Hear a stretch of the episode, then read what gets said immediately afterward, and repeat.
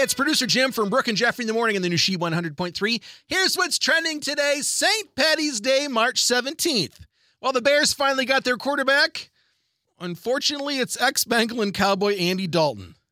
Welcome to Groundhog's Day, the one where the Bears make another terrible signing, meaning six more years of mediocrity and no Super Bowls. Collective sigh.